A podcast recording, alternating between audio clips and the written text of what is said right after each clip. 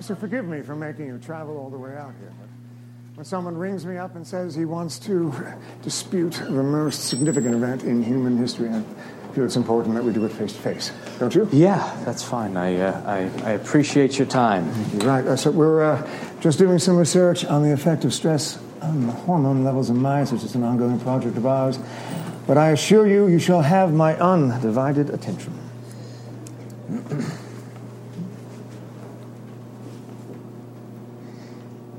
Okay, I'm, then I'm just going to jump right in. Um, so, my line of attack is this the reason the eyewitnesses were able to see Jesus after Golgotha is because he never died on the cross. Because if he doesn't die, there's no resurrection. Right? That's right. So, so whether or not Jesus himself or uh, or someone else took him off of the cross early, or if he fakes his own death, it doesn't matter. It completely discounts every aspect of the resurrection. Right, the swoon theory. Yeah, but he passed out. He didn't die. I'm afraid there's a long line of skeptics in front of you with that hypothesis. Including only a billion Muslims the world over who also don't believe that Jesus died on the cross because the Quran says so. With all due respect to Islam, the Quran was written six centuries after Christ. I prefer my historical sources a bit closer to actual I understand, events. but, but, but you concede that it's possible. Uh, Mr. Strobel, I am a medical doctor and a scientist. I have seen a great many strange phenomena in my lifetime. But the swoon theory is rubbish. Rubbish. That's uh, is that a, a medical opinion? You know, it is, actually. Um, swoon theorists tend to skim over the fact that Jesus was flogged prior to his crucifixion. Do you know what happens in a Roman flogging? Um, yeah, the person is lashed with a whip. No, not lashed. Scourged and pummeled savagely. You see, the, the cowhide whip is braided with metal balls and bone fragments. The flesh on Jesus' back would have been shredded, the very muscles and sinews themselves laid open to exposure. The flogging itself would have left Jesus in critical condition from massive blood loss, which is why he collapsed under the weight of the cross that the Romans made him carry through town. Okay, so is it possible that Jesus survives being spiked to the cross? Oh, yes, you could survive it, but it's child's play compared to what comes next in a crucifixion. Slow, agonizing death by asphyxiation. Mr. Strobel, the crucifixion of Jesus is one of the best attested events in the ancient world. There is no historical evidence of anyone, anywhere, ever surviving a full Roman crucifixion. Oh. And, if you will, the final nail in the coffin of this theory is this. When the soldiers thrust their spear between Jesus' ribs, do you know what came out? Blood and water, which we now know is a description of pericardial effusion as a result of death by asphyxiation. This is not a condition anyone could fake. And so, to answer your question, yes, it is my medical opinion that Jesus Christ died on that cross. Doctor? But but but I got I have a real problem with most of the experts that I've talked to here, Which is? which is that most of them are not impartial. And if I'm going to take a guess, I would say that you are not either. And you would be correct, sir. Though I have learned that most impartial travelers who undertake this journey rarely remain so. However, I can refer you to one of the most impartial sources that I know. Would you trust the Journal of the American Medical Association? Of course, it is a stellar scientific journal, and I will admit that. On the physical death of Jesus. Hmm. Clearly, the weight of the medical and historical evidence indicates that Jesus was dead before the wound to his side was inflicted. Accordingly, interpretations based on the assumption that Jesus did not die on the cross appear to be at odds with modern medical knowledge. Doc, I gotta tell you, you're uh, you're not telling me what I hope to hear today.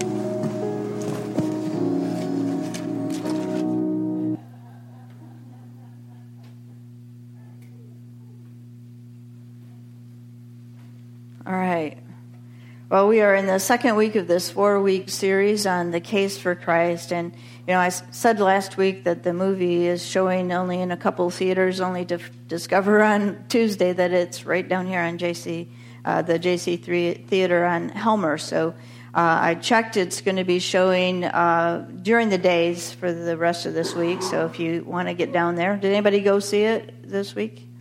All right, Chris? Good. Awesome.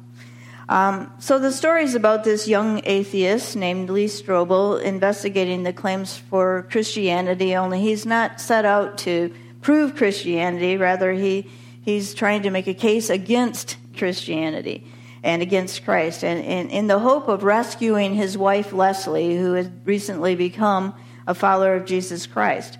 And in the process, he read, he researched, he inter- did interviews like the one we just saw uh, and this was all in the age before the internet. And his search turned into almost a two year spiritual journey as he faced a lot of setbacks and challenges along the way. And, and as you saw in this video clip, he really didn't want to believe uh, the evidence, what the evidence was revealing.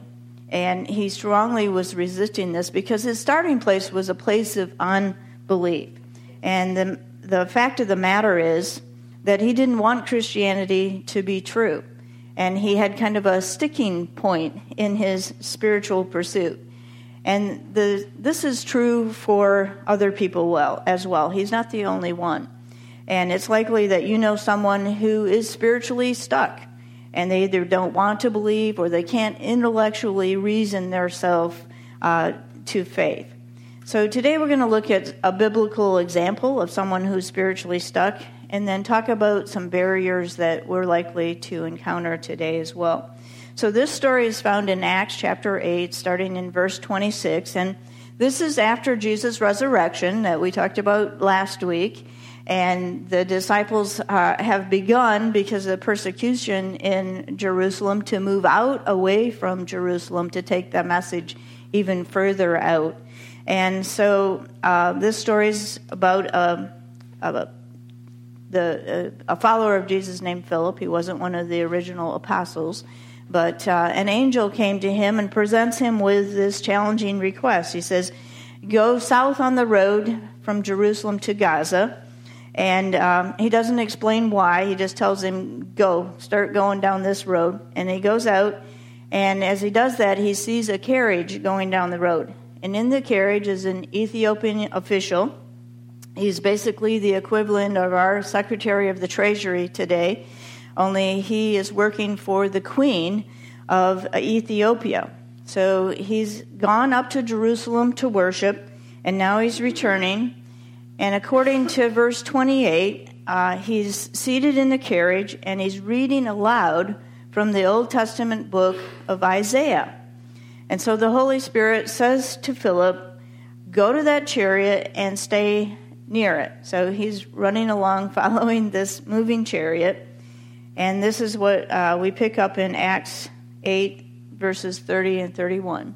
Then Philip ran up to the chariot, and he heard the man reading uh, Isaiah the prophet. Do you understand what you're reading? Philip asked. How can I, he said, unless someone explains it to me? So he invited Philip to come up and sit with him which was probably a relief if you're running along beside a chariot. But uh, I'd want to get in, I know. Although I was just telling Abby, no, I needed to exercise more.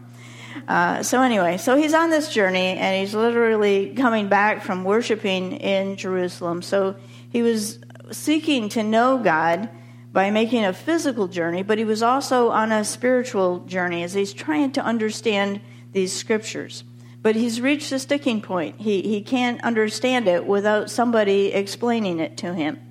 And often this happens with people who are feeling drawn to God. They're on this journey um, towards God, but they will sometimes hit some kind of a barrier. There's an issue, an objection, a question, a concern that blocks their progress towards knowing Christ. Um, maybe that's where, where you are today. And so we're going to talk about four of the most common spiritual sticking points that people come up against when they're investigating the case for Christ. And maybe these are barriers for you, and this message will be helpful to you, but um, maybe it's a barrier that you see in someone else's life, and you'll be able to help them get past that. So the first point is I can't believe, and Forrest is going to talk about that. Okay, the I can't believe uh, barrier is basically intellectual doubts. It's people that, because of their experiences or their training or upbringing, have questions or objections where they just can't get past that hurdle. The problem of evil. Why do bad things happen to good people? That whole separation between science and faith. I thought science disproved all that. Um, that materialistic worldview that says the real stuff that we can see, hear, touch, touch, taste, and feel, that's all there is. There isn't anything outside of that. And so these intellectual doubts um, keep people from really even investigating faith because they don't see how we can get past that hurdle. This is something that I just don't understand how God could could do this, could be there, could be involved. So they've got an intellectual problem with it. Now, we're not going to be able to address all these different kinds of intellectual doubts that there are because I already talked too long anyway, and if I was trying to cover more information, you know, I would never get done. But we, we can look at these as what they have in common. There's a doubt. They have a doubt about God's goodness, God's love, or God's existence. They just have something. I didn't do that. Um, where they're doubting God and His goodness and His power. So, what do we do when we have doubts? You've got something that this is a huge question. I don't know what to do with it. What do we do if we have a big question? Oh, well, we could investigate or we could just avoid it, right? But if you are seriously seeking, you're going to investigate. Okay, I have this, this problem, this question. Let's find the answer to that question. So, we've got some examples in the Bible. Um, the 12 spies, when the Israelites went back to the promised land, they were going to check it out. The 12 the spies went in to check out the land. And 10 of the spies saw, oh, it's beautiful land, everything's great. But there are giants here, and they're going to kill us. And I know God promised it to us, but I don't think that's going to work. So they doubted that God was going to be able to bring them into the land that He promised that they could go into. And then we go on down to Abraham, 100 years old, doesn't have a child. God promises him you're going to have a child and the whole nation is going to be based on you. And he doubts whether or not that can happen. Moses, a huge doubter. He doubted that he could do the job. He doubted that Pharaoh would listen to him. He doubted that the Israelite people would listen to him, right down to the point where he told God, Can't you please just send somebody else? So he doubted God's call in his life. And then you go on to David, Solomon. There's an endless list. People have doubts. We all have doubts. Anybody that's a thinking person would get up against something and that's like, well, yeah, I believe, but what about that? And I'm sure all of you in, in reading the Bible have come up against something where you're like, huh? Oh, get that. that. That doesn't seem to make any sense. I don't understand. So we all have those things where we have questions. If Christianity was limited to only people that didn't have any doubts, we wouldn't be here today because you wouldn't be able to get enough people together to be able to actually have a worship service because that would be a very limited number of people that never have a doubt. So, um, if we're seriously seeking, asking those questions, investigating, we will find the answer. Um, it's kind of like in school. Um, as a teacher for many years, I loved it when we got to that point where the light came on in a kid's mind where they struggle, they struggle, they struggle. I just don't get it. I don't understand. And you work and you work and you work until they finally understand, and then bingo, the light comes on. Do you know the light comes on, right? Yeah. And you know how you can tell? Because the kid looks around at everybody else and says, How can you not get this? It's so simple. And then I tell the kid, Yeah, two minutes ago, you didn't get it either. So once we find the answer, ah, there it is, I get it now. So we live for that moment where we can have our questions answered and then we can move on to faith. Um, Doubting Thomas is a perfect example. You remember his story? One of Jesus' followers, one of the disciples, Jesus dies, He knows he's dead, and he simply can't believe that the stories that he's risen again.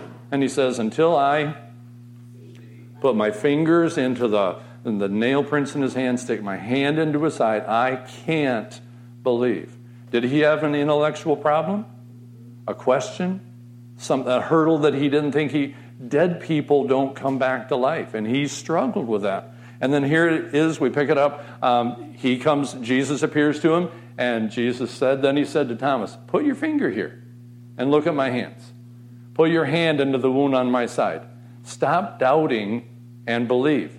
And here the light comes on. My Lord and my God, Thomas explained. Who was Jesus before this when he was alive? My teacher, my rabbi. What is he now? My Lord, my God. Okay. Was that just a little light that came on? No. Huge spotlights and the angel chorus is singing, right? This is an awesome moment for Thomas. And then Jesus follows up with, You believe because you've seen me. Blessed are those who believe without seeing me, that don't have to have that kind of evidence. What if Jesus had sent a message with somebody else? Tell Thomas, stop doubting and believe. Is that going to get it? No. Thomas had to have that proved to him. He needed the evidence, he needed to investigate. And when he investigated, bingo, there's the light. So, um, let me, I got to catch up with, okay. So, um, this doesn't mean that we have to check our brains at the church door, does it? No. God welcomes your doubts and your questions, He invites them. So, what about the whole science and faith thing? What about facts versus speculations? Um, actually, uh, I did the series on creation and evolution, and a lot of that pertains here because the new discoveries in science, in cosmology, astronomy, physics, chemistry, archaeology, biology, nanotechnology, which is something you didn't hear about 20 years ago, um, micro machines inside the cells, Okay? That's something that we're just recently discovering. All those are increasingly pointing in the direction of God and belief in the Bible.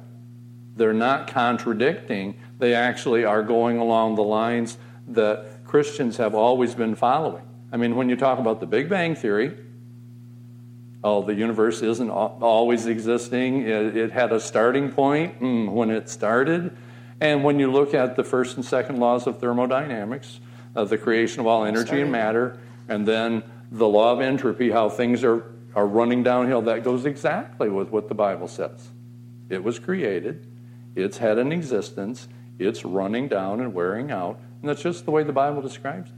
So, um, Lee, in Lee Strobel's book, The Case for Faith, not The Case for Christ, his other The Case for book, he quoted the science named James Tour. He was the head of the Nanoscience Center at Rice University. And this doctor, this scientist said, I build molecules for a living. I can't begin to tell you how difficult that job is to build molecules. And yet, wait a minute, what's everything made out of? Molecules. Everything, molecules. So he's got this incredibly difficult job building molecules. He said, I stand in awe of God because what he's done through creation. Only a rookie who knows nothing about science would say that science takes away from faith. If you really study science, it will bring you closer to God. So, a lot of people who believe science has, has put the nail in the coffin of Christianity actually are people that don't do science. They heard about science from somebody, somebody taught them something, they learned it when they were in school, and they don't really know a lot, but they have doubts based on very little evidence. We did some of that in the creation evolution series. Um, so, the bottom line what do we do with our questions? And it's another scripture from Matthew 7 7 and 8. Ask, and it will be given to you. Seek, and you will find. Knock, and the door will be open to you. For everyone who asks receives. The one who seeks finds. And the one who knocks, the door will be open. I want you to do a little work here as your homework. You got that verse in your message notes? underline please, will be given. Does it say might be given? Does it say could be given? Does it say maybe? No. For everyone who asks will be given. And underline will find. Seek and you will find. And then underline will be opened. Knock and the door will be open. And then circle, because I've got tired of underlining. Everyone. Who that seeks or asks receives? Every single one. If you sincerely ask, if you sincerely seek, if you sincerely knock, every single one will be answered. No question. But is it going to be easy? No. That searching, especially if you have a big question.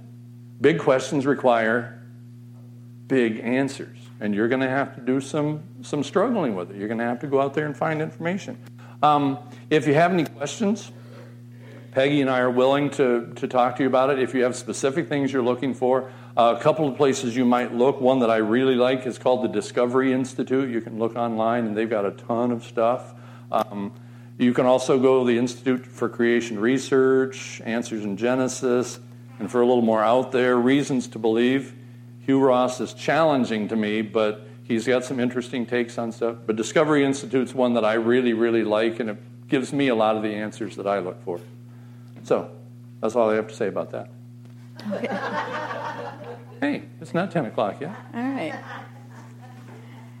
Then the second sticking point is I don't want to believe. You know, and, and most people aren't going to come right out and say, I don't want to believe. Uh, yet this is a barrier that, that stops many people. Have you ever talked to somebody and um, who's just not interested in hearing about God? You've invited them to church, or you've tried to share the reasons that you know have convinced you that Christ is who He said He is, but they just don't want to hear about it. And at, at some of the time, this can be an intellectual sticking point. Then other times, it's uh, a moral issue that gets in the way of people's spiritual journey. And the true sticking point is not a knowledge problem it's a lifestyle problem. John 3:19 tells us that light has come into the world, but people love darkness instead of light because their deeds were evil. And again, most people won't admit that this is a barrier for them, and sometimes people are even unaware that this is the real issue. And in hindsight, Lee Strobel was very aware of how great a barrier this had been uh, to him. And we're going to watch a little clip of an interview that he did with Matt Brown, uh, where he just kind of acknowledges uh, one of the things that really got in the way of his faith journey. So we're going to watch that. I married uh, pretty young, uh, Leslie. Uh, she's, um, I don't know, I guess you call her spiritually confused. Just didn't understand how the pieces fit together. And we had a pretty happy marriage. Um, not that it was perfect. Um, because I was an atheist and I didn't have really a moral framework for my life, um, I concluded that the most logical way to live would be as a hedonist, someone who just pursued pleasure. So I lived a very immoral and drunken and profane and narcissistic uh, lifestyle. I mean, that was my world. But our marriage was pretty happy uh, until one day we met a neighbor who was a Christian and uh, she shared Jesus with Leslie, and Leslie went to church with her and checked it out, and came to me one day and said, "I made a big decision. I've decided to become a Christian." Which to me was the worst possible news. You know, as an atheist, it's like ah, you know, first word that went through my mind was divorce.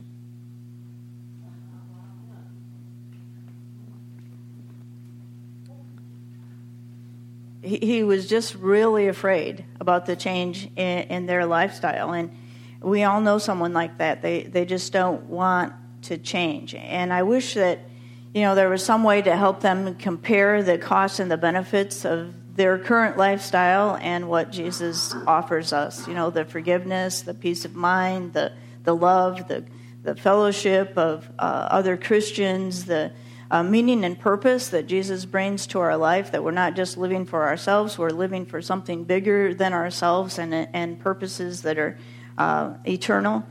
And, and, then the promise of the hope of heaven. So, um, if this spiritual sticking point is something that you struggle with, I, I, encourage you to weigh these things out, play things out to their logical end. When you get to the end of your life, if you're just living for yourself, are you going to look back and, and see that you've wasted this time that God gave you on earth when you could have been using it for His purposes and His glory? My experience and the experience of those who've given themselves fully for, to live for Christ is that nothing beats living for the unique purpose that God has given each of us. So then the second, uh, stick, third sticking point is I don't know what to believe. So I don't have to say that because you already did, right?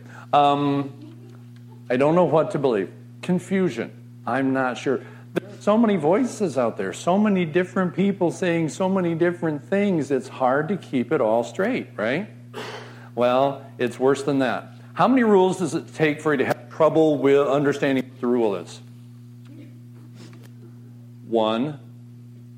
One rule. That's all it takes for there to be confusion. Let's go all the way back to Adam and Eve in the garden. How many rules did God give them? One. There's just this one thing. Everything else is fine. Just this one. Make sure this is very clear. Just this one. Don't eat of that tree. That's all. That's it. Just, just the one. It's a simple rule. And then the snake came along, and did God say you can't eat from all the trees? And then Eve gets it wrong. Well, we can eat from all the trees except for that one. We can't eat from that one, and we can't touch it, or we're going to die. She changed the rule. And we can't touch it. Well, why did she put that in there? She was a little confused about the rule. And then the serpent said, Surely you won't die. God knows that if you eat of that fruit, you'll become wise. You'll understand. You'll know the difference between good and evil. And Eve's like, well, gee, that would be nice. I'd be more like God that way because I would know something I don't know yet. She looked at the fruit. It looked good. It's going to make her wise. She's going to know more than she does now. And so she ate it. Now, guys, don't start pointing fingers. And she gave some to Adam, who was with her. Who got the rule in the first place? Adam. Where was he? With her. He's listening to her be tempted, and he's not saying anything. And then when she invites him, he goes along. So, only one rule, and we can be confused, okay? So, it's, it's this is a hard thing. Then we move on down to um, in the New Testament. Wanted to give you the story of the rich young ruler. You kind of know that story, right? He comes to Jesus and said, Teacher, what good thing must I do to get eternal life? What do I got to do? I want to know the rule, okay? I want to be able to follow this. Why do you ask me about what is good? Jesus replied, There's only one who is good. If you want to enter life, keep the commandments. Which ones? Oh, I don't know what to believe. Which ones? Jesus replied, You shall not murder, you shall not commit adultery, you shall not steal, you shall not give false testimony. Honor your father and mother, and love your neighbor as yourself. They're here on the walls over the windows. Easy. And then he said, All these have I kept. What do I still lack? What else? He's confused. Okay, what do I need? What else is there? Jesus answered, If you want to be perfect, go and sell your possessions and give to the poor, and you will have treasure in heaven. Then come and follow me. Oh, I've done all that other stuff, but hmm. When the young man heard this, he went away sad because he had great wealth. Jesus told him what to believe, and he got to the point where, well, I just don't know if I can do that because you're asking a lot. So, we don't know what to believe. There's a lot of different voices. A lot of times it's like Peggy, Peggy said, you just don't want to. I'm rich. I like being rich. I don't want to change that. So, um, find my place. Now, when I started out, there's a lot of different voices, right? We've got different translations of the Bible. We have different Christian groups that say different things. We got people who aren't Christian who say different things. We got people who mix up different religions and get it all confused. It's hard to know what should we believe. So what do we do when we have trouble knowing what to believe? Huh. Pray, seek, ask, seek, knock. Um, here we have another verse from Hebrews 11 6. And without faith, it's impossible to please God because anyone who comes to Him must believe that He exists and that He rewards those who earnestly seek Him. Ask, seek, knock. Now, your foundation needs to be the Bible, and you can look at all those other things and compare them and see how do they fit with what I read in the Bible. And remember, in the Bible, be careful about taking one verse and saying, that's it, that's the whole key, that's right there. Because each verse is going to shed light on one aspect or one facet. The Bible's meant to be studied as an entire work. And one verse gives you some good insight about one piece. But you need to balance that with other verses and see, okay, now that I understand this and this, how do they fit together? And you need to kind of struggle through those sometimes. Um, but it's all in there if you seriously study. I'm getting there. Uh, I think that's all I had to say. All right. And if I turn the clock back, Last it's not point. even 10 o'clock Yes, yet. that's right. That clock could be fast. Hey, you invited me to do this, so. All right. So the last point is I do believe, isn't that enough? Have you ever met somebody who believes that God exists? They may even believe in the whole story of the Bible that Jesus is God's son and that he's raised to life again, but, but they aren't living their life for Jesus Christ. They don't ever go to worship him, and they feel like they're pretty good people, and that's enough. What we see in Scripture is that merely knowing this story isn't enough. That it's not enough to just understand. James 2:19 says, "You believe there is one God? Good. Even the demons believe that and shudder." So it's not enough to have this intellectual head agreement. And I like the way that Forrest put it when we were discussing this at home. He said, "There's B uh, that's a little b, which is you know." believing intellectually, you know, there must be a God. I look at all this, and there must be a God that created it. I like the Christmas story, and I and I like the Easter bunny at Easter, that kind of thing. You know, that kind of belief. And then there's be uh, belief with a capital B. You know, I get this. I believe it. I believe that Jesus died for me, that He uh, came for me, and I'm all in on this.